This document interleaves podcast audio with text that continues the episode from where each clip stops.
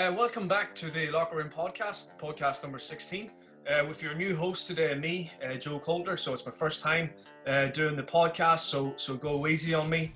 Uh, we've got three bits of uh, good news today.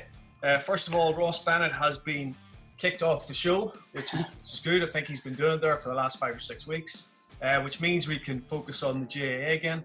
Only joking, Ross. the second bit of good news is we've got the return of um, uh, guest, sorry, not a guest, host today, uh, our CEO, the CEO of Deely Sports Science, uh, none other than Ciaran Deely, uh, fresh from paternity leave.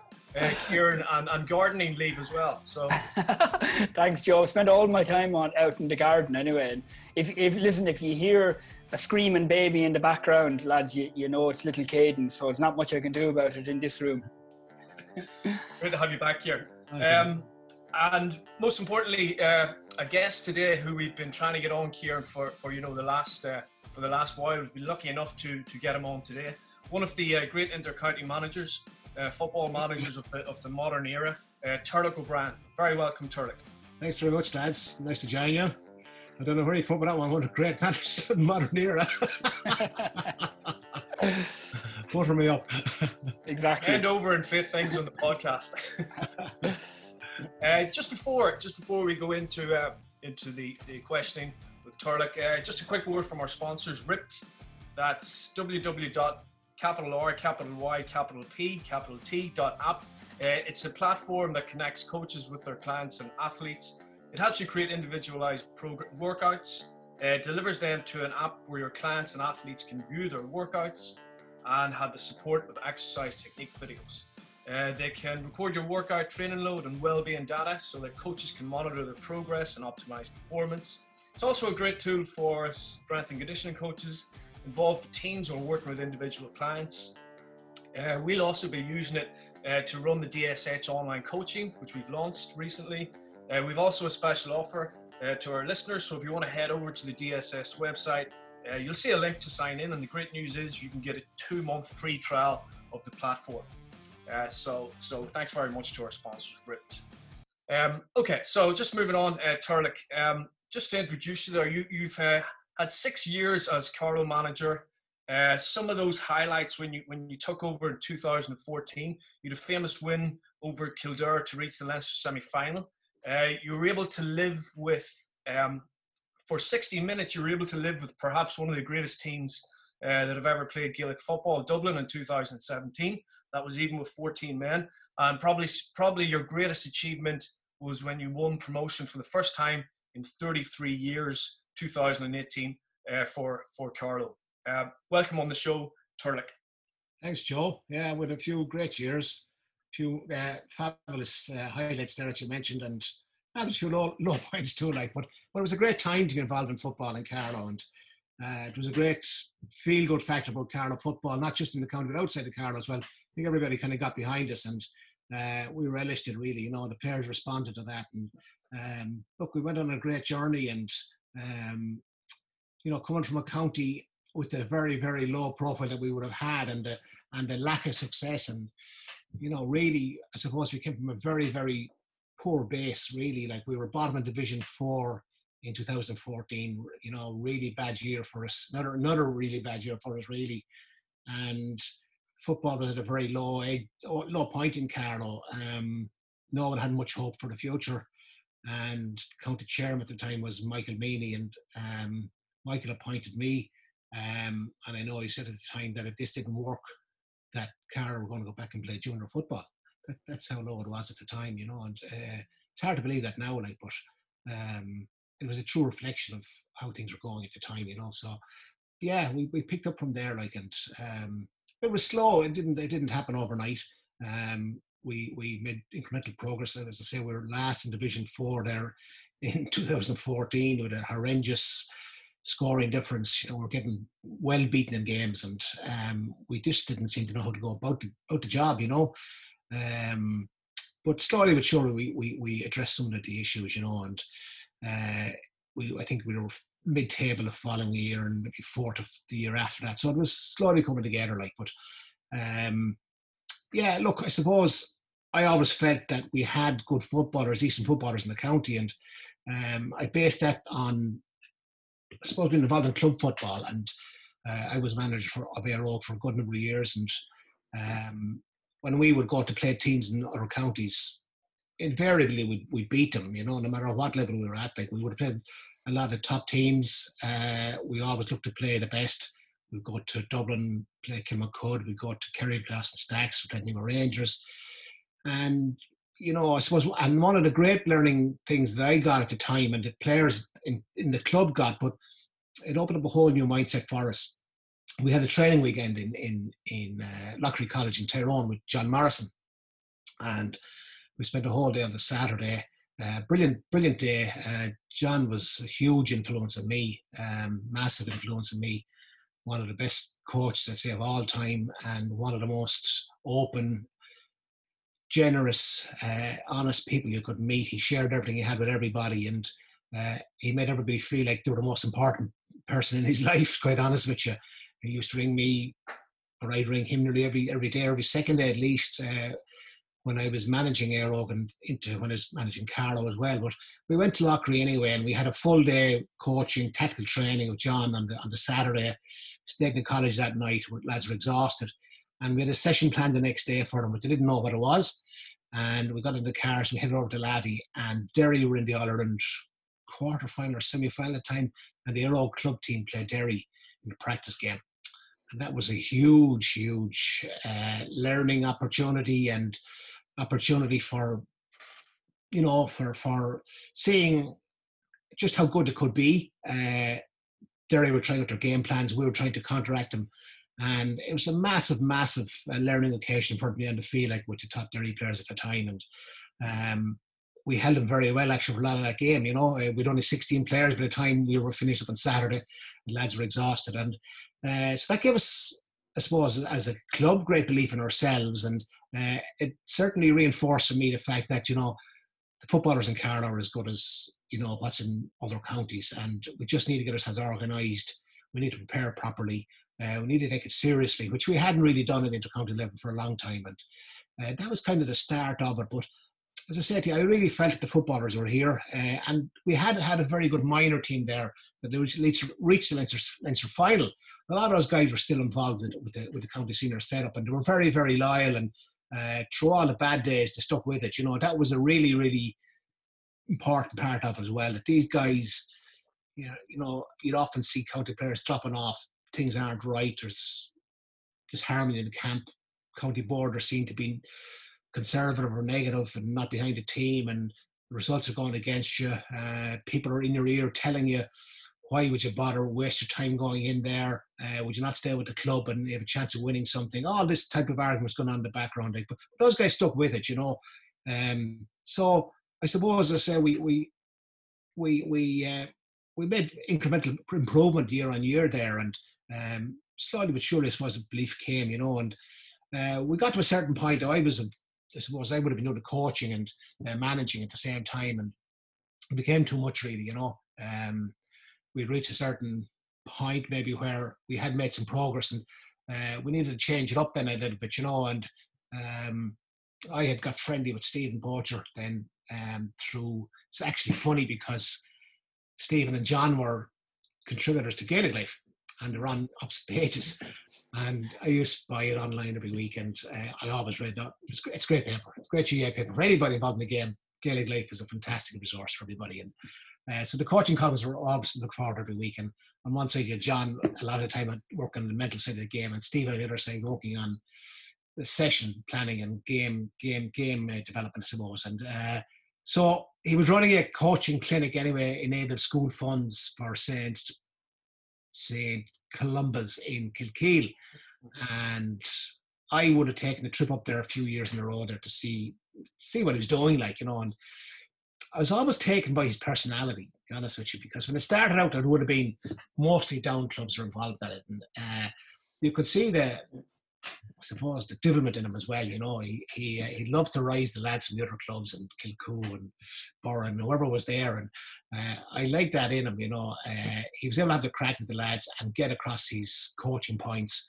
And I was very impressed with him, to be honest with you. And I felt, I think it was 2016 or I said, if I don't get this fellow involved with us, he's going to get involved somewhere else. and I'm not going to get the opportunity. So this was was the year we played Cavan in the qualifiers. Um, Stephen came. He took a couple of sessions before the Cavan game. Um, we we uh, we were playing. It was in Kingspan, Breffni Park, I remember, and um, we put up a decent performance. You know, after a slow start, I think we were one-one to no score down after a few minutes. Everybody was saying this is going to be a, you know whitewash. Cavan had beaten Armagh, I think, a drawn with Tyrone that year, I think, and lost the replay. And uh, not a lot of household names on their team at the time, top class footballers. But we held our own actually, and we had a goal to still before half time, and uh, there was nothing in it really for, for a long way through that game, you know. So um, he had certainly struck a chord with the players when he came in, you know, and um, I said after that, like I'd like to get more involved in the following year, you know. So that's kind of where it took off with Stephen, you know. So Turlough, it, it's interesting because obviously we, we were involved with London at the same time as yes. we were involved with Carlow. Yeah. And if, it's funny you say because in 2016, I suppose at the end of the season in 2016, Stevie Poacher came in with you. Yeah. And you you lads beat us over in Ruislip at the beginning, the second game of, of yeah, the, yeah. Which you scored four goals that day. That's right. That's right. Yeah, yeah. And I and I felt that and that was the first time I met you actually. Yeah, yeah. I remember feeling that, you know, Carlow was a county that we could turn over. You know, mm. that we, we were thinking that, well, this is a team that we can beat. And and even though we lost, I felt, well, over the next year, two years, whatever, this is a team that we can we can get to a win. And for London, a win is everything, as, as you know.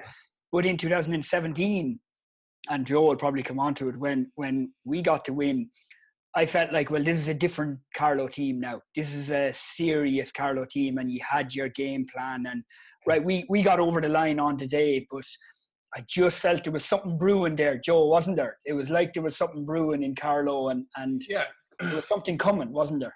Yeah, yeah, I, th- I think you could kind of see it that day. I think one of the things that we we kind of picked up here, you know, as as you know, coaches, as maybe analysing when we came to analyse Carlow teams, you know, a lot of people might say they were defensive, but in fact they were very well organised at the back. Mm-hmm. That's one of the mm, things mm. that we picked up when and we kind of knew that every single player knew what their role was and every single player knew what was happening and and that was kind of more your launch pad for attacks rather than somebody simply saying they're just a defensive team yeah absolutely 100% you know and it's funny Stephen wasn't with us actually I don't think he was with us that year in London we scored no. those, those goals yeah. Uh, we scored three goals in the first half. I think it was three three we scored in the first half, yeah. and this looked very very easy. Here we are in Rice. Rice was it was a was a bog at the time. Yeah before it was done up, and it's fantastic mm. now. But uh, we were closing, and uh, I took I couldn't see us getting near it, but we, we just barely got over in the end.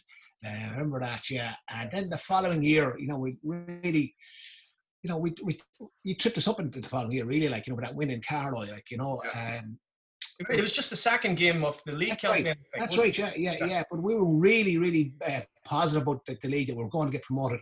We would have got promoted. You you denied us promotion that year. To be honest with you, um, it was that was a really that was one of the low points. Going on with you, last really was. Uh, we we couldn't see ourselves beaten that day. But the thing about London actually kind of mirrored us in a certain way. London, you could see London were very organised. London had a game plan this was very obvious in, in the in the last few years that London have, have been playing to a game plan. They're very, very, very, very well organised, and we're no pushover for anybody, you know. And uh, really, you probably should have pushed on that. Check. Was that the year you were playing all the games away from home? Was it? Yeah, exactly. Year, yeah, yes. and yeah. and and it was it was the year to it was the year when we had the chance against Leitrim in championship and we we were we were winning and they got two late goals to turn us over and and I, I remember I always felt afterwards if we had got over that day it might have been a different thing over the next couple of years you yeah, know, yeah. and it put us back a, a few years. Yeah, um, yeah. But you, you were, you were. I mean, to keep the focus on you guys, you, you, like you had a brilliant year then in in in 2017, didn't you? From there, from from that London did, game. Yeah, we did, we did, yeah, yeah. Uh, it, we were third in the league that year, and you know, as I say, we we we would have been promoted. I reckon. You know, if we beat you, I think we would have been promoted. Um, then we had played Wexford in the last game of the league, and we beat them well. Uh, Banty McEnaney was at Wexford that year. Um, I've been down. I've been down a good few club games in Wexford that time too, before the championship, and um, again, this is where you know I always had this belief in Carlow because I always felt Carlow football, club football was very good. Mm. Uh, top three or four teams in Carlow were very good. I've been down to a good few games in Wexford and I saw the standard in the, in the club. I thought was very poor. And yet, it's a huge county, Wexford, and, and it's obviously a big dual county as well, but they can obviously get a county team out of it. And, um, but the, the, the last game of the league, anyway, they kind of changed their team around a good bit. We, we hammered, we hammered them, to be honest with you, you know. And Yeah, yeah, uh, obviously, they were confident. We were playing them in the championship. They were going to do it again, but uh, we went the floor with them in the championship as well. To be honest with you, uh, Yeah. they got a few consolation scores at the end of the game there to to get close to us, like you know, take the bad look off the scoreboard. But uh, yeah, we were on a we were on a bit of a roll. Then we knew where we were going. Like we, we had perfected our go, our game plan, and, and the perception was that we were we were just packing our defence. Like, and it wasn't that at all. Like it was there was much more than that. We were actually one of the top top goal scoring teams in the country. Um, and through the league, we we one of the best uh, scoring averages, I'd say, across the four divisions.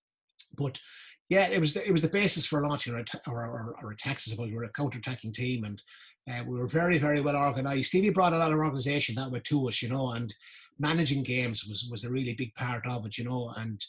Um, obviously, Dublin was the next was the next outing in the championship, you know, and sure the whole the whole country had us written off like you had no hope. It was why you're in the championship, you're, you're you know you're just ruining ruining football by by contesting these games with, with the likes of Dublin, you know. So Yeah. um, we didn't see that way. Quite honest with you, we were you know we were we, were, we weren't we weren't naive either. We knew if Dublin got a got a run on us, that could that could bury you. Like, but we felt that if we could play our game and uh, not allow Dublin to dictate uh, how the game went, that we had some chance, you know. And we used every trick in the book, really, to quite honest with you, to, to disrupt Dublin and to stop the game. And uh, you know, you know, if you allow Dublin to play at their at their pace, um, you know, they, they would run over you. Like, but You, you, you, you, you frustrated them that day, big time, Turlough. Uh, I think I think you were only four points down with maybe 15 minutes or so to go. And I think Brendan Murphy maybe got a red card yeah, uh, yeah, at one right. stage, and uh, right. you know you're, you were able to live with them there for for Oh, we did, yeah, yeah. minutes. And they, had, they, had, they never got a look at goal uh, right through the game. Like you know, there was no goal chance for Dublin that game. I think, but I think it was the only game that year they didn't score a goal.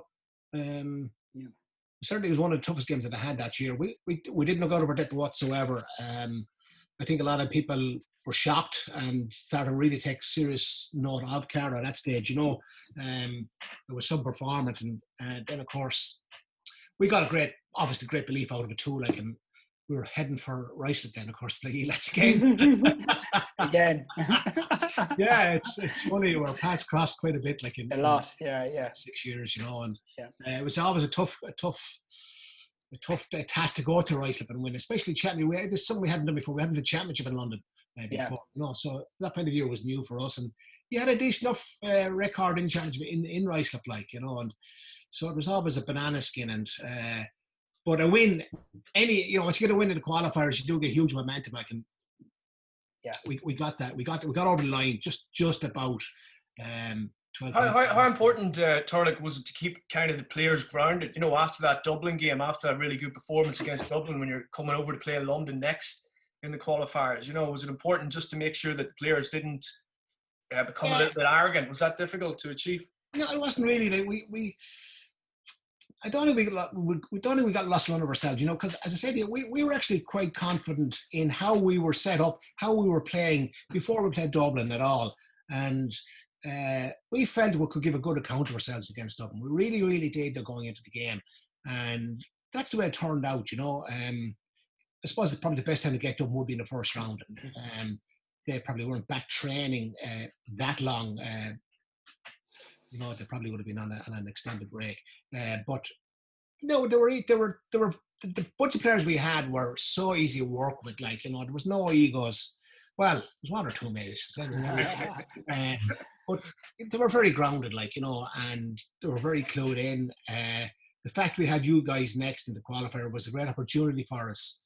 You know, you can get a run at the qualifiers, and suddenly you come in the in the Mhm, last eight in the country. Like so, uh, it was a great draw from that perspective. We, here was a team that we could have beat, and I'm sure they felt London could beat. They could beat us as well, and, and that's how it turned out. So, uh, you know, it's it's in the qualifiers. As I say, you can get if you can get a good draw, um, Mm. it can make a huge difference to the team development, uh, to your season, and you know, you guys had on mulligan too that year, and uh, Bugsy.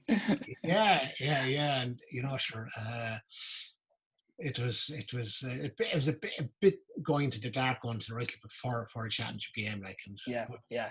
Uh, you've done a great job in the stadium too, by the way. You know, it was fantastic. Uh, yeah, certainly, it certainly looks. Ah, it is, yeah, yeah, absolutely. Yeah, definitely, the pitch and all's perfect. Yeah. Joe, yeah. we can thank uh, the chairman, the, our esteemed chairman, for putting that up personally, paying for it out of his own back pocket.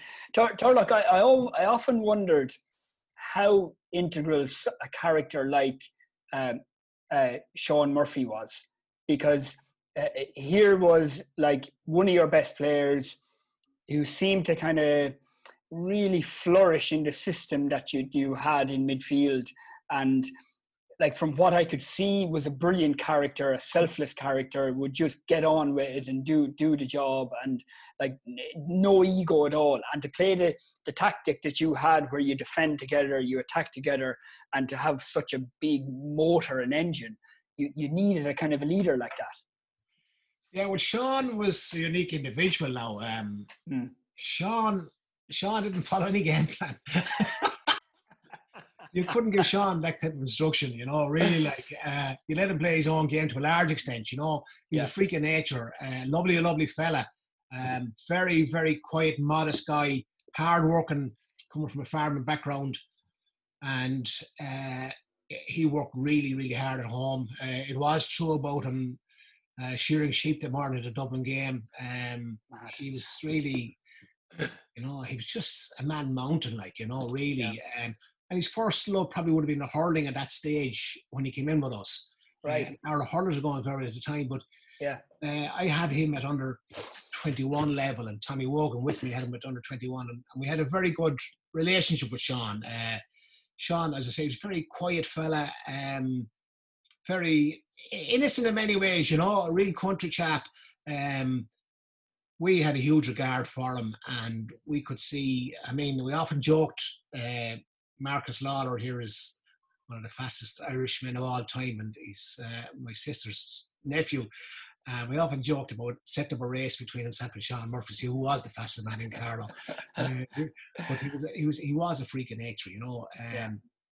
It was a question of you know if Sean got the ball, you know, make space, let, let Sean go with it, you know. And uh, I thought one of the most iconic moments all was that game against Dublin when he when he when he raced back and he, yeah. he I think he just dispossessed Dean Rock. I think it was. It was mm. a fantastic tackle, you know, near arm tackle, and it was yeah. absolutely classic, you know.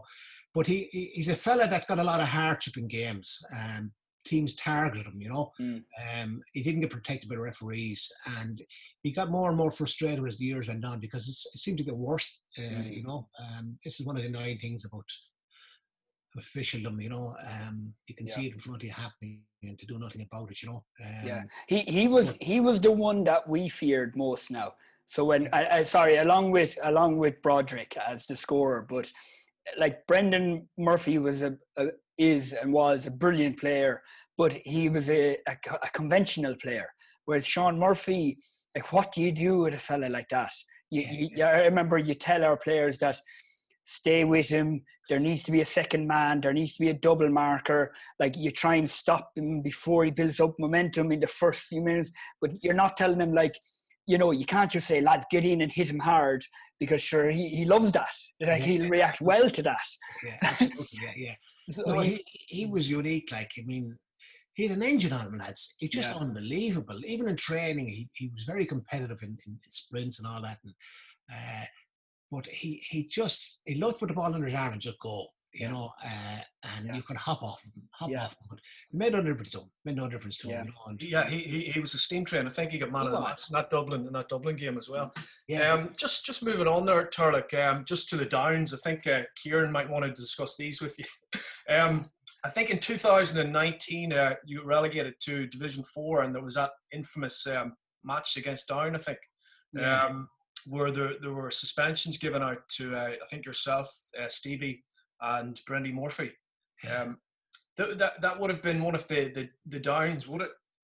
I mean, the whole relegation as well. Oh yeah, yeah, absolutely. Look, you know, again, it's fine margins too. Like you know, um, we got to Division Three, something we're really looking forward, and we really felt got to Division Three, you could get to Division Two. There's not a huge difference between three and four, really. Um, we were we were quite confident we are going to do well.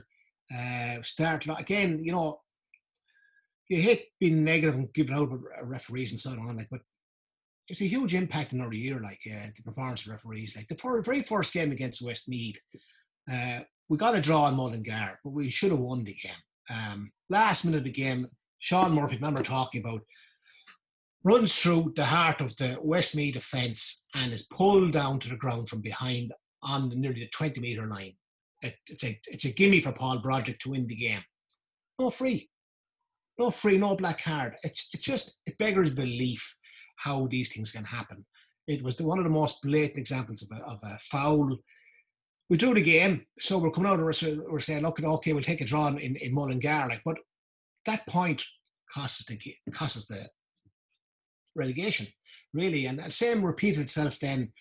You know, we we we played Offaly above in Tullamore when we were beaten by four or five points that day. But some of the decisions, the cards that we were getting that day, but Brendan Murphy got a, a card that day, lads. Uh, he was taken out of it, and he got he got the card for for for for supposedly, even though he was the one playing the ball away uh, for barging into his opponent. Like, but he was taken out of it. Like, and uh. That happened uh, with with five or six lads in cards that day. We uh, sitting off on, on yellow cards and black cards, and uh, the same referee again against Down. Uh, two games later, you know. Um, I just don't know how these appointments are made. Quite honest with you. Um, his performance that day against Down, I thought was shocking. Um, Down were under ropes at the end of the game. Uh, we're happy with the draw themselves. Instead, it was afterwards. And, uh, you know, how he played on, you know, at five minutes of extra time and then gave a free for a non-foul out in the midfield. Maybe he thought it wouldn't be hit over the bar, but uh, it was popped over the bar to win the game. Like you know, um,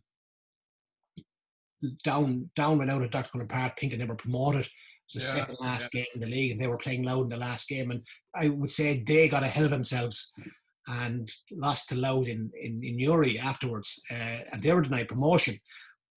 But uh, you know, we were very, very, we're absolutely furious. Obviously, furious what happened. You know, um, some of the suspensions were really, really outrageous. Um, I put my hand up. I deserve to be suspended, no question of that, you know. But the suspension I got was was absolutely. I think you got twenty. You got twenty weeks. I got twenty weeks. I got sixteen weeks originally. Mm-hmm. Um, Brendan got suspended for asking him a question at the end of the game. That was all. There was nothing more to it than that. He got he got a hefty suspension. Stevie likewise. Uh, I was the one most guilty. I was most guilty. I, I did lose control. Um, ran across the pitch and uh, I did berate the referee. Um, went down the tunnel and uh, I went into the referee's room and I did give out the referee in the referee's room, but the referee's report uh, said that I had kicked in the door, which was an absolutely slanderous uh, statement, you know. Uh, there was a video camera outside the door that proved it didn't happen, and I appealed it. I appealed the suspension, and I got an extra four weeks. I don't know how that works. I don't know how that works. We proved it was wrong. Um, the whole disciplinary process is definitely an overhaul. You know, we we we went to the DRA. We won the first case before the DRA, and the extraordinary thing is that the chairperson of the uh, the hearings committee who who were we were appealing against, uh, he completely disrespected the DRA, stormed out of the meeting, and off he goes, and not a word about it. Uh, and he's upholding the, disciplinary process. Yet we, in the heat of the moment in a match, lose our heads, lose our lose our position in Division Three, and we get hammered with suspensions. Like I don't know, I don't have any other team that got suspensions like that. I saw a lot worse happening. Uh, I saw a lot worse happening in televised games we've heard it. We've heard the the the, the microphones picking up the, the audio in, in games, and because of the, the teams that were involved, nothing much seemed to happen. You know, so it does seem to be, you know, the lower ranked teams. Are made an example of, basically, you know. So it's, it's interesting because I saw a clip, you, you may have seen it, a clip of Frank Lampard and, and Jurgen Klopp there last week in, in one of the, the second last game when Liverpool won the, the Premier League and, and Lampard, you can clearly hear him berating the fourth official and the assistant referee and also Klopp and using very colourful language and yeah. but it, it, in in professional football it's it's kind of accepted and, and it's kind of accepted as people lose their cool in the heat of moment and it's a game of football and afterwards everybody shakes hands and, and says you know yeah, so, yeah. sorry about that i didn't mean to go step over the line yeah yeah yeah, yeah. and, and, and like look, that there's there's a lot of merit in, in, treating it like that you know because there, when you are in the heat of the moment and you are in the in the, in the battle like and you put so much on on you know into this game and on the line and it's been taken away from you like by by mm. very very poor officiating. It's very hard to take it, you know, and you've no grounds for appeal, and nor do you really want grounds for appeal, like, but you do want it to be recognised. You know, look, I made a mistake here. Like, and, and the biggest frustration I find is when referees won't speak to you. They're the ones that we have a problem with. Uh, the referees that will tell you, you know, what happened, uh, or will put you in your place. Even you, you respect them for it, but these guys will just ignore you. Just yeah. record you and, and report and, and know because, because they go to the rule book and they quote the rule. They don't quote what, what you said or did. They quote the rule to make sure that you get the maximum suspension. That's that's not in yeah. yeah. It's it's interesting because we I suppose we experienced something similar in Ruislip. We always felt that as a smaller team or weaker team, it was very easy to make decisions against those lower ranked teams. And, and especially we were based in London and, and everything like that. And we were probably on the end of a few dodgy um, decisions. Yeah. And I actually created clips from a few games and I sent them to Fergal McGill, who I know in Croke Park.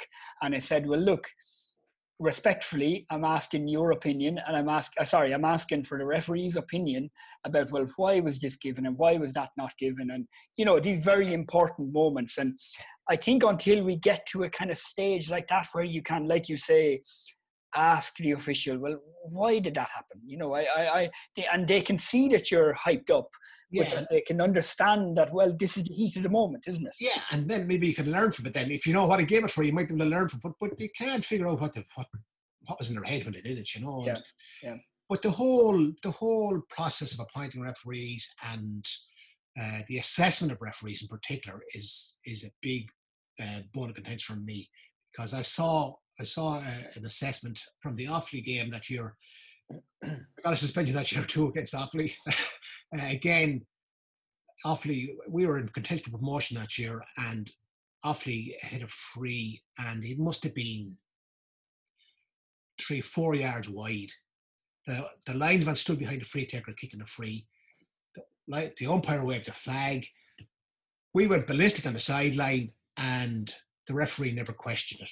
I never asked the linesman, never consulted with him. Obviously, it was a problem, uh, but did nothing about it. And after the game, I ran onto the pitch after the game, I ran over to him and says, I pointed, I said, you never consulted the linesman, and I got a one suspension. You know, so it, it, it is just so hard to take it. Like. How, how did you feel, uh, just moving on a little bit, like some of the media or some of the national media, there could have been like there was a running feud between Stevie Poacher and Colin Parkinson. It seemed like, and you know, and different characters, and and in ways it's tricky because when you're outside the bubble, and like uh, myself and Joe were outside the the Carlow bubble, and and yeah. you know, you could kind of sit back and kind of you know you could laugh about it and get yeah.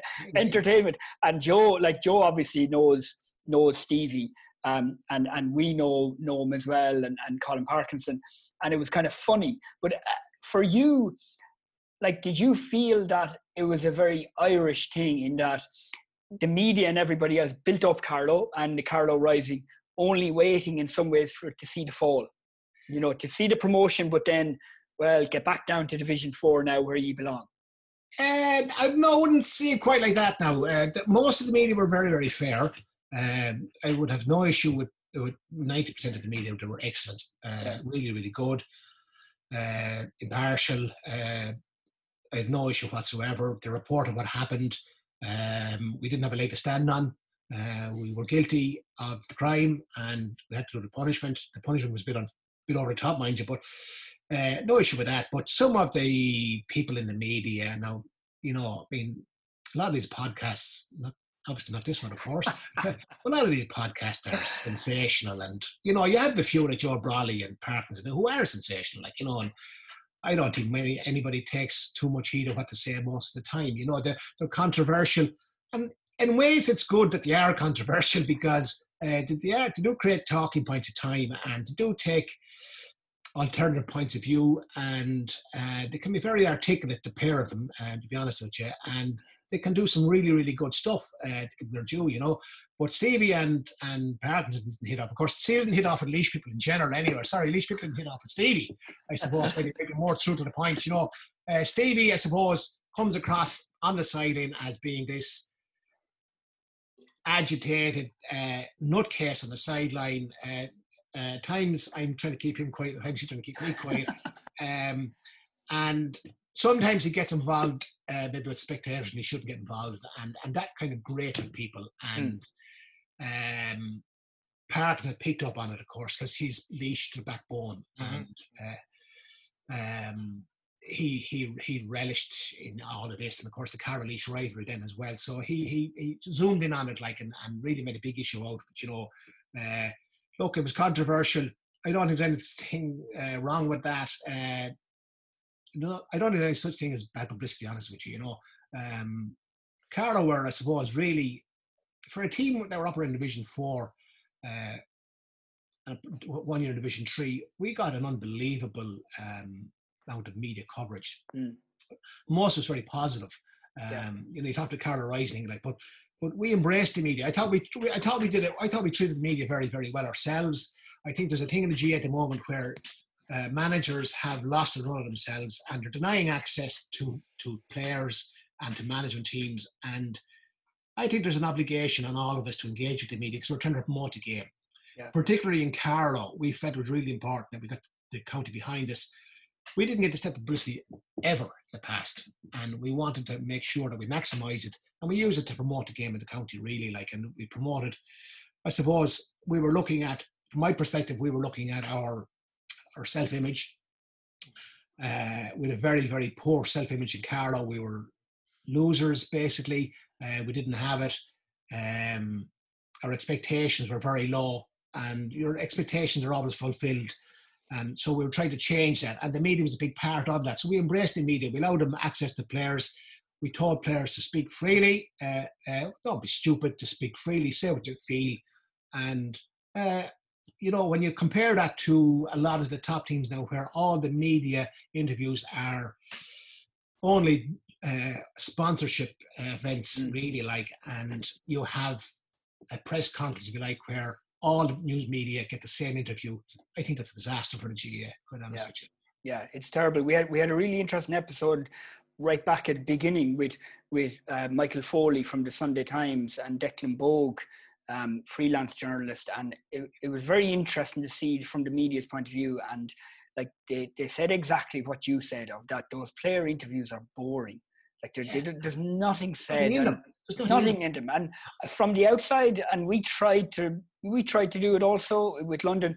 It looked like Carlow were having fun.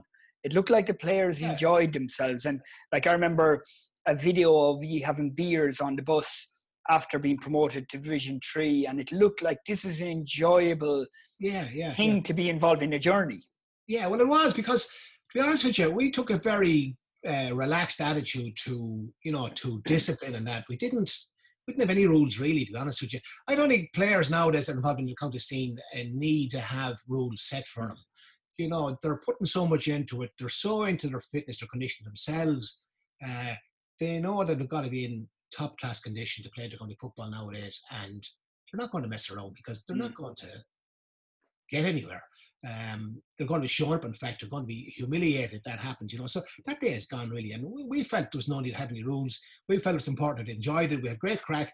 Steve had a great personality too, you know, and he loved the crack with the players, and uh, he'd be rising the whole time, you know. Um, yeah. yeah. So there was always that banter going on between us all, you know, and um, very relaxed before games. We were really, really relaxed before games. No tension. Um, we I suppose our, our format would have been, you know, we'd train as normal Tuesdays and Thursdays, and uh, pre-game we would video. Steve would do some video analysis before games. I have to say it's the best video analysis uh, I've ever seen. Quite honest with you, it was it was very very um, apt. Uh, it was very short. It was to the point. Uh, so we're always very focused going to the game, but we're always in a very relaxed camp. We have a bit of grub and a bit of crack, and um, you know, there was no, there was no, there was no um, chore about coming to training. Mm. Uh, you enjoyed yourself in training. There was no one roaring and shouting at you, unless it was in a good way. Um, you know, it was a very, very positive camp that way. Um, I think so, one of the things, Turlough, I think it seems from the outside is that you, you kind of trust your players to do the right thing. You know, by giving them that free reign with the media yeah. and you know putting, putting up things on social media and yeah. all and so forth. But just, just going back to that Colin Parkinson thing, um, I think sometimes he might have been critical of Stevie, Stevie's coaching. Even you know, he might have always said oh, he's yeah, yeah, defensive yeah. coach, which couldn't be further from the truth. If you've ever watched uh, Stevie taking a session, the sessions are unbelievable, Correct. and everyone will tell you that Correct. up in the north. Um, and I think he might have said, said to Colin Parkinson, if you want to come and watch a training session, come and watch the training session. I think that's how open you, you guys were in terms of the media right, and so on. And just just on Stevie as well. Um, you know, for 20 years ago, when I emailed Stevie to send me some, um, you know, coaching drills or phases of play or whatever, Stevie's very, very happy to share his knowledge and share his information. And that was like 20 years ago. So Stevie's, right. Stevie's one of the best coaches in Ireland. And, Absolutely. you know, as you said earlier in, in the podcast, you know, you, you've seen him at that, uh, at that session that he took and you, you wanted to ask him because you knew another county would come in for him. Do you think that was one of the final, final pieces in the jigsaw? Absolutely, yeah, yeah. Oh, yeah. There's no question it was, yeah. Um, getting Steve board was a huge factor. There's, there's absolutely no doubt about that, you know. And, you know, I'm going to work closely with John Morrison, and I could see in Stevie a lot of the traits that John Morrison had uh, in terms of how we thought about the game. And I was of the same opinion myself. Um, all our sessions were, were, were games based, uh, they were tactical we did very little physical on, on the pitch. It was all with the ball. Um, but Stevie Stevie was a phenomenal coach, great personality, which is really important in a coach. You know that you can talk to people, relate to people, because this really is a people business, if you like.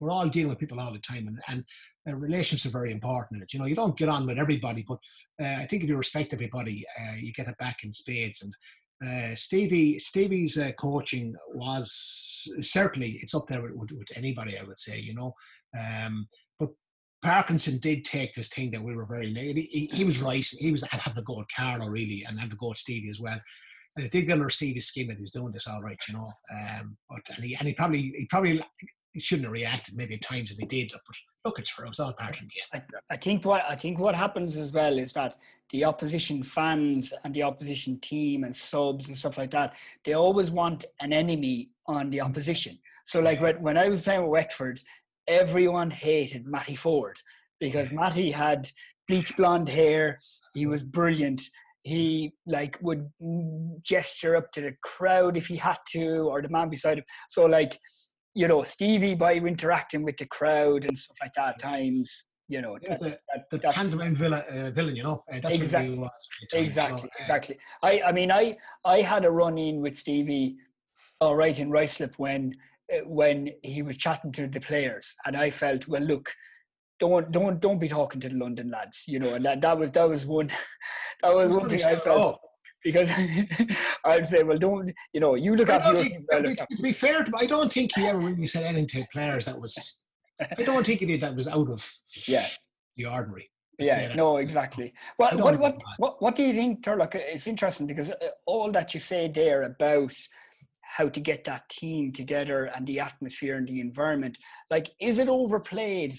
In the media, but also in people's minds about the importance of the manager and like eh, how much success and failure is down to the manager. Oh, look, I, I just laugh at this. And be honest with you, I think this failing in the media. Actually, they our our top sports journalists, I suppose, are looking across the water as well at the Premiership, and they see themselves as the equivalent of Sky or, you know, the English newspapers, and uh, the way the game has gone over there, it's very much focused on the, these managers that come in and big personalities and Mourinho and all these guys. And uh, they're kind of treating the GAA much the same way. And I, I just think that the I think they're missing the missing the point completely. Like it isn't about the manager, really. Quite honest with you, you know. I mean, managers don't kick any ball. You know, uh, it's the players really. It's ultimately it's about the players, and professional sports very, I suppose, it's driven by money and it's driven by, you know, individuals. And um, GAA is not like that. It is really much more grounded, you know. I think, and um, I just think this building up. The manager is important. There's no question. He might set the tone, maybe, you know, in, in the county, and um, but we have this tendency to demonize them and glorify them, uh, you know, at the same time in, in the media. Like, for instance, the root of all problems in the GAA are the managers. Mm-hmm. The managers are responsible for the club versus county conflict. The managers are responsible for, you know, uh, the way the game has gone, uh, you know, destroying football. Uh, you know, football was probably never as good as it is now. Uh, you know, you look yeah. back at the old videos there is no comparison. Even the great Kerry and Dublin teams of, of the 70s um, wouldn't live with that Dublin team at the moment or, or the Tyrone team. And, you, you know, and and we, you know, we we demonize managers then with with all these things, and and and it's just it's nonsense, really. Like you know, um, likewise, you know, the manager's responsible for all the success in the country, and it's it's not really. You're you're you're really just there to facilitate others. Um, I suppose when I started um, with the county, you know, it would have been a small crew, but suddenly you realised you needed more people, more people, and there was probably 18 to 19 people in our backroom team uh, very quickly. You know, between it's the small things that matter. Like I mean, the kit man, the waterman. If any of those guys are missing, yeah, we have a problem. Yeah. It's not the manager. This is the guy with the water. You need your water. You need your kit. Uh, you could say they're they're small jobs, but they're important jobs, yeah. and and they do their job very very well. And I always think of that story of um, JFK visiting Cape Canaveral before they, they went to the moon, and the first person he met was the cleaner in in, in the hallway, and he says, "What do you do here?" He says, "I'm sending, I'm helping to send a man to the moon." He said, "That's what he said." because obviously cleanliness was a huge factor in the laboratories and so on and, and so on. And, and it's likewise with, with, with, with an intercounty setup. Everybody's a job to do. And if they're not doing their job, there's a piece of jigsaw missing. Yeah. Uh, the manager's only one of those pieces of the jigsaw as well. And yeah. Uh, I think we lose sight of that, you know. As I said yeah. to you, we have a waterman there and a, and a kitman. They're there 25 years, I think, uh, with Carlow, through thick and thin. And, uh, you know, how do you put a value on people like that? Like they don't get the recognition they deserve. They deserve. All the focus is on the manager, and I, I, found this difficult at times. To be honest with you, even though I kind of embraced it, uh, people think you love the media. I uh, don't particularly like it, but it's part of the job. That was the part of the manager's job was to deal with the media. Um, but I just think it's it's overplayed big time. You know, um, obviously, you know, you are a big part of it, like, but it's, it's not about the manager mm. really. Well, I, I suppose I suppose you're steering the ship ultimately, aren't you? Like, you, you there are different decisions yeah, you have to make and all, but but facilitating the players ultimately, you know. Yeah, I think that I think I think the biggest thing you're there for me to me is the culture. yeah. In the team, you decide the kind of culture you want in, in the team, really, and that's the most important thing. And I suppose coaching styles and management styles are very important, and uh, it's but it's equally true to say that you will have success with an authoritarian type of manager, and with a manager who is all over the players. And like we say, the comparison I make would be John Wooden, the basketball great basketball coach, would have been a, just a fantastic player-centered coach, mm. and Vince Lombardi in American football, who would have been ruthless. Uh, both very successful in, in two different sports, two different styles. Uh, but in, in terms of football, that authoritarian style will only work in the short term. And you might have immediate success, but you won't have it long term because players will not listen to that long term, especially nowadays. And I think your job is to facilitate and create a culture in a team that it's a healthy culture, that players feel that you understand the demands that are on the players. Uh, I've, I, I found that uh, and actually, I suppose uh, myself and Steve would have had a few arguments over this. Uh, hmm. I would be very cognizant of the demands on players, particularly, say, young students uh, traveling up and down for training, under pressure with exams, maybe part time work, guys in, in jobs, uh, maybe in shift work and so on. And at times you wouldn't have everybody in the field that you wanted in the field. Uh, but you have to put football in, in context in their lives. And I think the players really appreciated that because they were given that little bit of trust that they weren't abusing it, but that uh, you saw that they were more than a footballer. They were a mm. person as well. I think that's really important. And yeah, uh, we had a very happy camp as a result, you know. And um, they're small things, I think, but they're huge things at the same time because it is very demanding on your time nowadays to be involved in intercounty football. And uh, there has to be leeway given the players, I think, at different times during the year. And it's different for everybody. And, and it's frustrating at times when you're trying to manage and coach when you don't have the numbers that you want to have to yeah. a particular session or a key player is missing. And uh, look, you just got to trust your players, you know. And John Wooden always said, the coach's best friend is the bench. And I mean, that's you the ultimate decision to make. You pick the team. Yeah. So what more power do you need? Yeah, yeah, exactly. I, I, yeah, I, I think um, in the past, I think you've said, uh, Turlough, that uh, you, would rather be a coach, kind of coach yeah. than a manager. I know a manager's a kind of different ball game than, than being a coach. Yeah. In, in terms of manager, what, what do you think were your biggest challenges, or what are the biggest challenges being a manager of, of that Carlow team with kind of the limited resources and still being able to compete with the better teams that have more resources? What do you think yeah, the challenges were?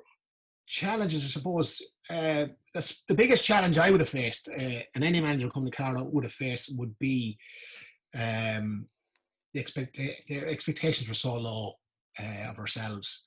Uh, the self belief was so low. Um, that was the biggest challenge I would have had. I would say was trying to change that to get continuity, get players to commit uh, long term, that they weren't coming in for a year and dropping out and coming in for a year and dropping out. And we achieved that to a large extent. That we got we got great continuity in the panel. Uh, that was really important. Um, obviously, your, the issues you had then would be resources are a huge problem for a county like Carlow. You know, I mean, there's club teams with better resources than than we have. And having said that, you know, they're not everything. And you're coming from a sports science background, Ciaran. I have two lads who've done sports science degrees, and I have a chap who's a PE teacher. And uh, it's not to be all and end all either, like, you know. And no, no, no. At the end of the day, it's about making do with what you have. Um, for instance, we didn't have GPS. Yeah. I see club teams going out with them. And, uh, you know, it can be a great tool if you have the people who can use it properly, uh, or it can be a waste of time and a distraction if you don't have that. So we kept it very simple, really. Uh, we worked with what the budget we had, I suppose. You know, um, I suppose you know there's a lot made of the time you put in as a county manager and a player, but equally, a county officer has equally got to put in the same amount of time and for less. Maybe less, I won't say glory, like, but you're not in the media, uh, in the media eye like we are. Uh, but they have to do all the dirty work in the background. They've got to raise the money very different thing to do with a county like Carlow because we don't have big backers up for the game, really. You know, a lot of counties are very fortunate, they've got really good support. We don't have that. So we're working off a much lower base than most counties. Plus, we're a, a genuine dual county, and County Board treat both codes the same, and uh, they should do that. Would be we have no issue with that. Like, but I suppose the issues there then at the system is set up against us. Quite honest with you, that's one of the big issues for us not just Carlow, anybody in the lower 16, I would say, the systems are set up against us. Uh, the competition structures are they're, they're favour the strongest. I mean, if you look at the structure of championship, you see Cork and Kerry have a by, uh, you know, for years and years they've had a, a free pass to the quarterfinals. Yeah. Galway, Mayo, the same story. You know, so there's a lot of inequality in the system already, and you're fighting against that. Um, there were the big challenges. Um, I know you're getting players out, uh, to quite honest with you. We got a great, great level of commitment from players. Um, there's very little, very little in the way of um, falling falling out with players at any stage. Maybe one or two, maybe now and again, would have been disappointed, not getting runs and so on, but that's inevitable.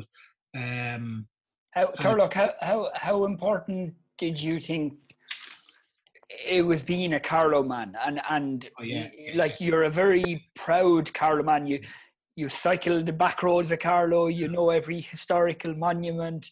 how how important is that? And and and and on and on the flip side, like are there issues there with people going into different counties or go to numerous multiple counties or what, what how, how do you feel about that look i've always said uh, it doesn't matter where you're from if you're good enough to do the job that's the most important uh, you can be from county down from county carlow but you've got to be good enough to do the job that's the first thing yeah. um, i do feel though that in a county like carlow where we've had multiple uh, yeah.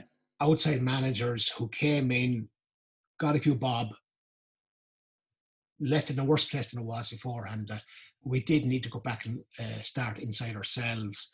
Mm. Um, we needed somebody who knew uh, what was in the county, who knew the clubs, who could deal with the clubs, uh, get players in from the clubs. Like we would have started, like we started on uh, winter mornings with 95, 100 players out for a seven-a-side tournament um, in Fenagh, or training centre and we got great buy-in from the clubs, and that was really important. I got that I think because it was in Carlow, I was from Carlow. Uh, I was going to give everything I had to make this right, and um, I think that was very important at that time. Yeah. It's not necessarily the right decision all the time, yeah. um, but it was at that time that was very important. Um, but I do think there are a lot of journeymen out there that are, I don't know, they're bluffers in many ways, to be honest with you, trying to get away with it.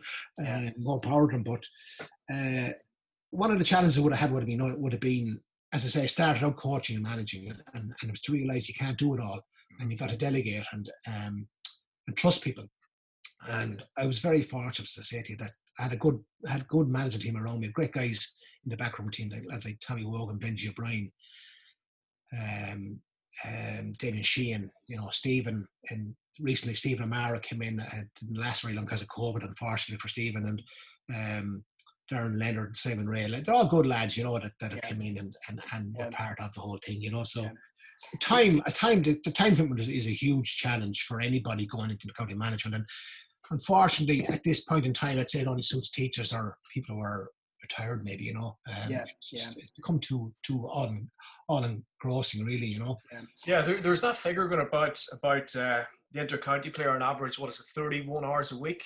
Yeah, yeah. Like, um, for, for county managers, you're kind of looking at 50, 60 hours a week. Is that yeah. true? I here obviously well. well. No, sometimes I think managers exaggerate that too, like, you know, right. because it makes it feel more important and uh, irreplaceable, really, you know.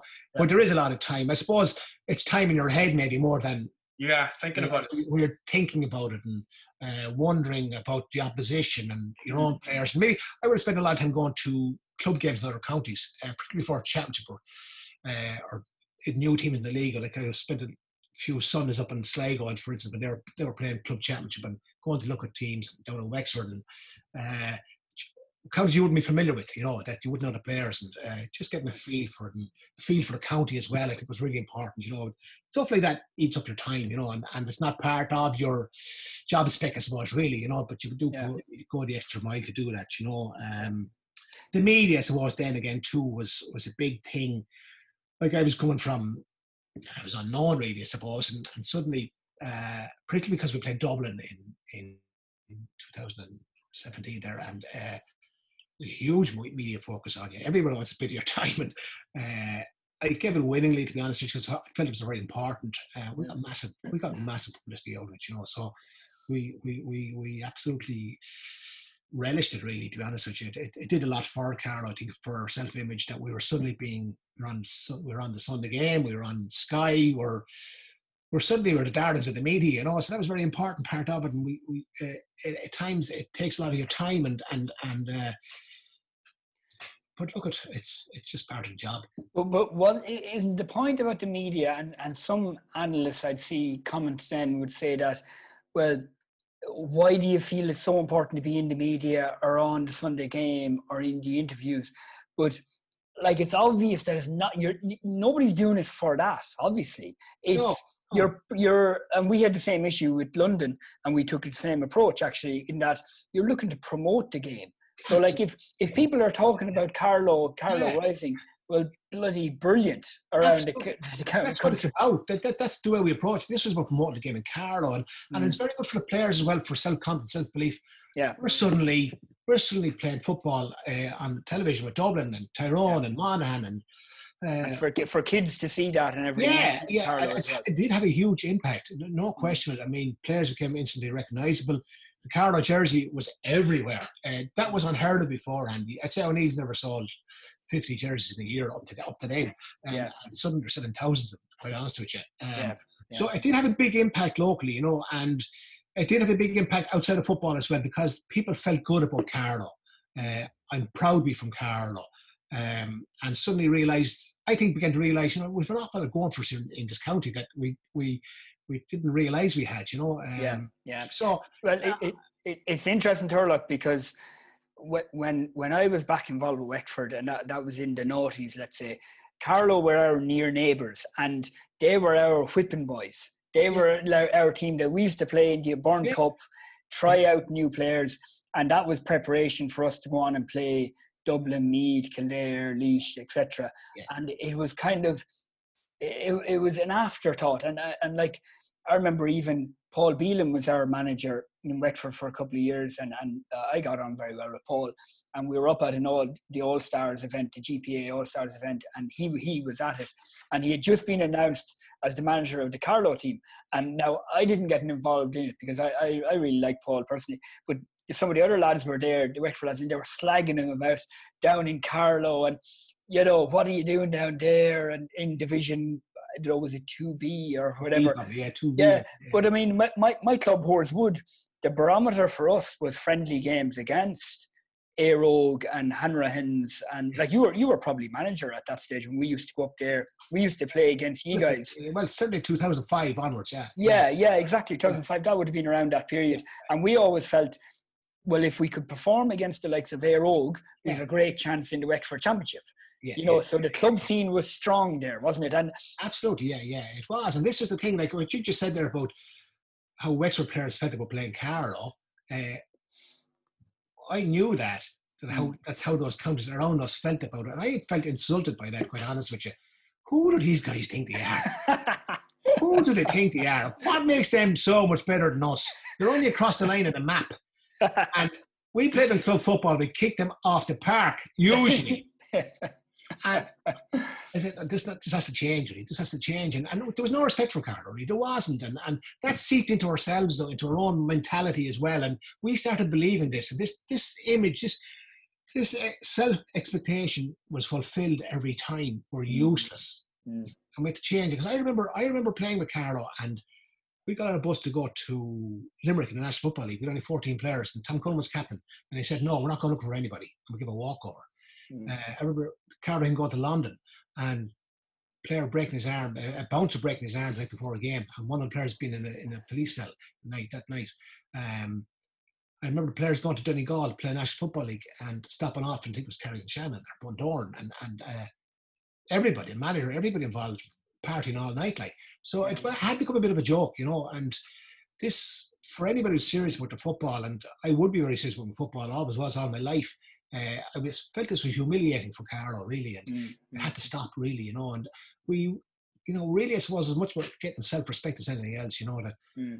Wicklow, Wexford, Laois, Kildare, you know, that's, uh, you know, there's no difference between us, really, yeah. like only in our own heads, you know. And so that was really, that was really the challenge for us, you know. Yeah, yeah. Um, yeah, um, just um, just moving on there, uh, Turlough. I know I'm very mindful of, of your time. Um, you, you mentioned the uh, championship structures there about the kind of inequalities in the structure of the championship, and um, I know that you're an advocate for keeping for keeping it, but not having a tiered a tiered championship. I think maybe you could clarify more. But I know that Ciaran, I know that Ciaran himself is for a tiered championship. We're going to have a fight here, Joe. We're going to be a difference. I saw that one for Ciaran. I saw that one for Ciaran. I thought we could have a British Championship over beyond. And, and uh, we can play against Scotland and, and Lancashire. Warwickshire. Yeah, yeah. I mean, a few so, so, so, you, so you think, Turlough, that that the teams in Division Four should get a bite at the, you know, should get get a go Absolutely. at Sam Maguire? Absolutely, yeah, I do, I do, yeah. I honestly believe this is not like hurling, lads.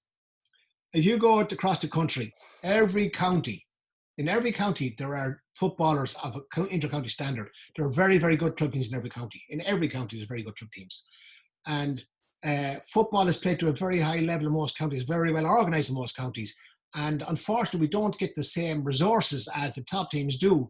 And instead of looking at how can we improve football in the weaker counties, we decide to segregate it and knock them, knock them down a perch and forget about them.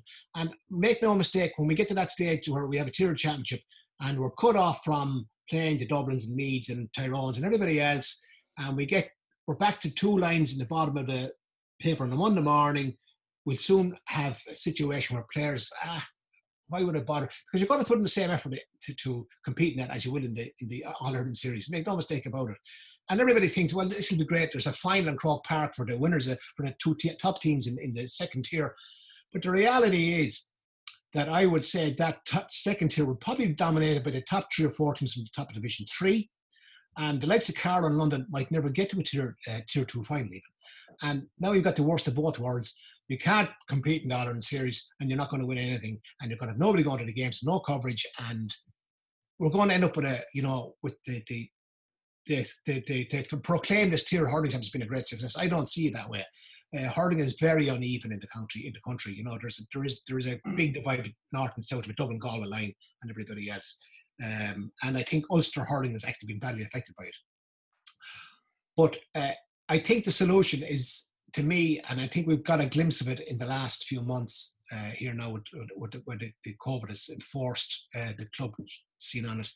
I think we have to make a really hard decision. First thing I think they should do, they should go back to the rule book and look at the front of the rule book and what is the GAA all about? Because I think this is this is missed big time in Croke Park at the moment. What is GA all about? And I think we have lost sight of that. I think we've become very much corporate GAA uh, in our outlook. And uh, that has to be re- re- re-evaluated, I think. And we decide, are we a games-based, player-based organisation or are we about the elite? Uh, we need to make that decision first and foremost and put that back in front of the rule book because as it is, we're not fulfilling what the GAA set up for, in my opinion the way to solve it, in my opinion, is this because we, we won't agree on, on, on championship structures at the minute, but you've got to put a time limit on the intercounty and the county scene. You've got to decide it's going to be 12 weeks, 16 weeks, 20 weeks, whatever it is. Mm.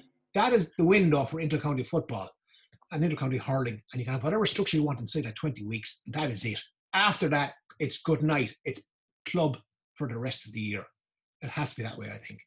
Ciaran, you, Ciaran, you disagree. You'd rather have the tier championship. ah, well, look, look, should we? We won't go into it too much no. because you know, look, we've we've different views. I suppose for for for Carlow, um, he, had a great run and he played all those top teams. For for London, we didn't, and and that's why we're probably our minds are probably you know, coloured by that, in that we were just scraping around at the very bottom looking for a win. And we were happy to play any games. But now that's it's it's it's probably coloured a little bit by the situation that we were in and everything like that. I suppose I'm I'm more coming from working in professional soccer and stuff like that, where you've got your leagues and different levels and everything like that. But look, I, there, there's plenty. There you go. There's, there's, there's plenty of there's plenty You've of. Just it for me. Thanks very much. There's we have that too. We call it National Football League, and no, the Cup is the championship. yeah, no, I mean, for for there's many many problems in the structures of the GAA in terms of like in most other sports, it's the league is the main yeah. competition, and you get like Turlough, you probably would agree the game after game after game at the league and you get beaten. It's brilliant. You know, you're on to the next weekend, another game. It's look, it's it's it's a runaway train at the moment. The, yeah, yeah. You know, the is. issue the issue of of it's Dublin fun. and the, the, the the migration to the you know to the urban area. Like the GA needs a plan, that's for sure. Anyway. But look, they had a strategic plan. 2002 it was a very good, a very good review it was uh, yeah. radical in many ways, and they didn't follow through on a lot of the stuff. Probably follow through on very little, really. But yeah. But there are huge inequalities in the GAA, and the likes of Dublin and Cork and the bigger counties, Kerry, can raise money independently of gate receipts. Even um, they have huge backers, huge support, um, and there's no attempt within the GAA, really, in my opinion, for an equalisation. Uh, you know, if you go to American football, uh, the bottom team is the first pick in the draft. Yeah. You go to the Premiership or the UEFA are trying to bring in this financial fair play. Didn't work very well maybe uh, with Man City, but um, Yeah. but there's a, there's a recognition of it and there's a need for it to happen. And in an amateur organisation like ourselves, I think we have to take very, very, uh, you know, strong view on on what is happening here. That uh, we have a runaway train in Dublin who are just like Dublin are a Man City, Man United all together, all in one, um, and yet they're getting a lot of funding from the GA uh, that could that has that, that, that really I suppose established Dublin since 2002. That was the one thing they called a strategic review was that Dublin needed support and it was right and they got it and they've done a fantastic job with it. Mm. Uh, but the rest of the country now needs consequences. something. You Yeah. know, uh, so yeah. there is an equalization needed there somewhere along the line. Absolutely. I, I think, I think, I think. Sorry, Joe. I think Turlough, as regards shortening the intercounty season, like I 100% agree with that, and it needs to be clearly defined. And the GA, in my mind, the GA has to cater for the grassroots because we're a grassroots organisation, and also it needs to cater for that young fella or that young woman who wants to get to the top of their game and play in front of big yeah. crowds and and of course it's going to bring in money it's going to cost money but it it has to do it has to do both and it's great that Correct. we're all like club people number one and and that is true isn't it Yeah, it is. I think so. There are very few intercounty players that don't want to play with a club. Very, very few. And I think it's very wrong for any manager, you know, at the moment, and it has happened to have their intercounty players training when they shouldn't be training. I think it's Yeah. absolutely outrageous. terrible, terrible. outrageous. It is. A, it's a, in my view, it's nearly a crime uh, Mm. for that to happen. It should not happen. Uh, we're talking about both sides of our mouth. You know, we're really going. We're either embracing, uh, you know, the regime that we have, uh, and we support it fully, or and we can't do this stuff behind closed doors and, and, and trying to pull over people's eyes and try to get an advantage in everybody else. Yeah. But that's creeping into the GA, and it has to be stopped. But I, I really feel that um, if we could decide that.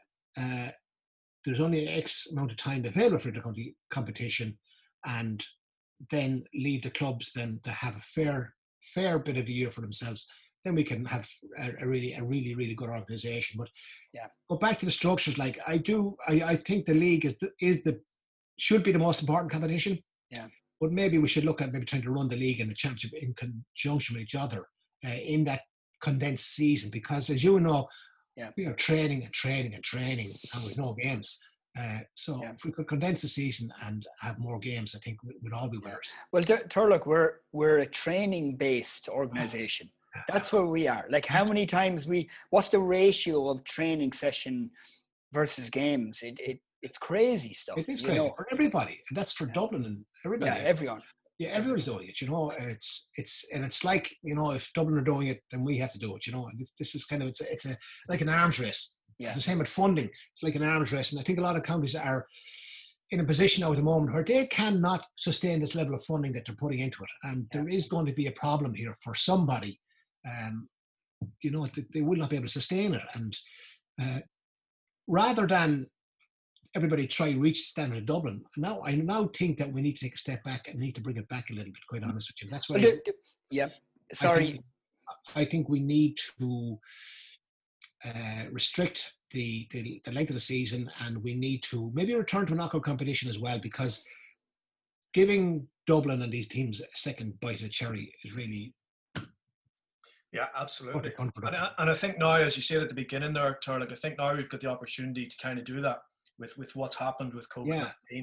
And I think because the season is condensed now, we can give it a trial and see see how it goes. Turlough, the, the, the CPA have been in the news a lot recently, just with uh, before COVID and, and uh, the championship structure for the clubs and, and everything like that. What, what are your thoughts about the CPA in general, just as an organisation and some of the work they've done? Well, the first thing I'd say, I think it's an indictment of the GA that we have to have an external GPA and an external CPA uh, to look after our intercounty players and our club players. I think that's a big failing in the GA that that had to happen. So that's the first point to make. Uh, the CPA, to me, I, I, I think they missed the emphasis. I, I think they shouldn't have gone for to be the Club Players Association. I really felt it should become the Gaelic Clubs Association because I feel that while club players might be supporting what they're saying and, and they do, but there would be maybe a lot of distrust maybe among club officials. And that uh, they kind of feel left out of this. And I, I really feel that it's the clubs. It was a club association, maybe it was needed because I don't think clubs have really got a voice at the top. I don't think Congress fulfills that role for them.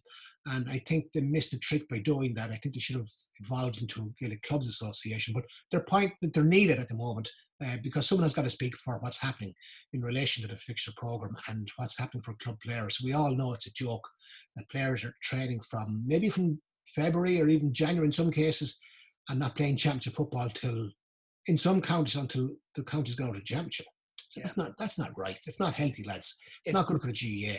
It's, um, it's, it's a di- it's a difficult one, isn't it? Because they're going to find it hard to mobilize their members. It's a lot easier for the, the GPA to do it because they have smaller numbers and they're more integrated into the system and the setup. Whereas the CPA is very loose, isn't it? It is, yeah, and it's obviously it's not funded. Uh, the GPA yeah. is funded uh, significantly by the GA, uh, yeah. which is a which a big bone of contention for a lot of people. Um, you know, it's it's they're doing a lot of good work for well-being for players and so on, and represent representing them, but at a huge financial cost to the GA, I would say, you know, and there are question marks about that. Is it efficient?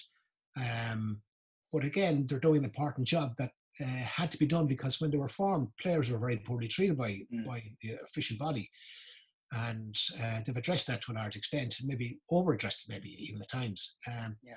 But uh, I, I do think that the CPA like are, are voicing a very important uh, part of the association. It hasn't got representation really, uh, and it's very hard for clubs to get change through the structure that we have to bring a motion to a county convention, into a provincial con- convention, and then on to Congress. And it's not working. That clearly is not working. And, and the setup around Congress is not healthy, in my opinion. I think that um, it's very difficult for counties and clubs to get change because of the way the voting structures are.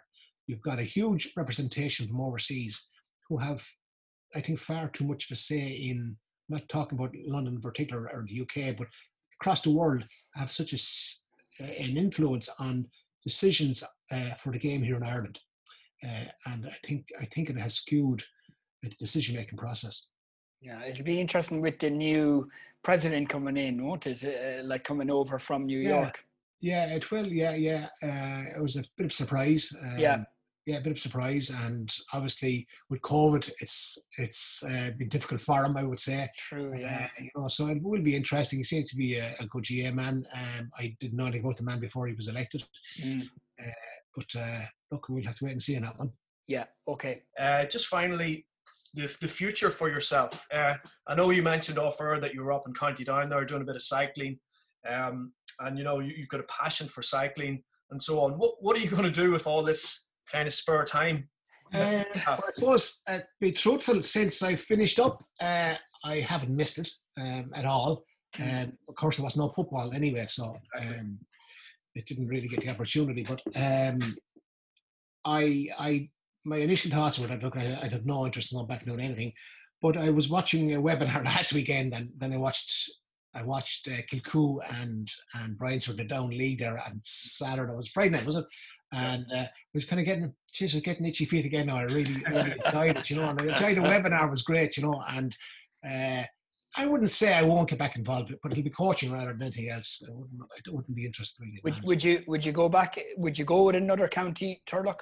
No, no, no. no. I have no interest. I have no interest whatsoever. No, no, I'd be in it'll be in Carlow, I'd say club level, really. That's all it'll be. I wouldn't imagine any more than that. But no, I value having my time back now, to be honest with you. It's only when you finish you realise what you're putting into it.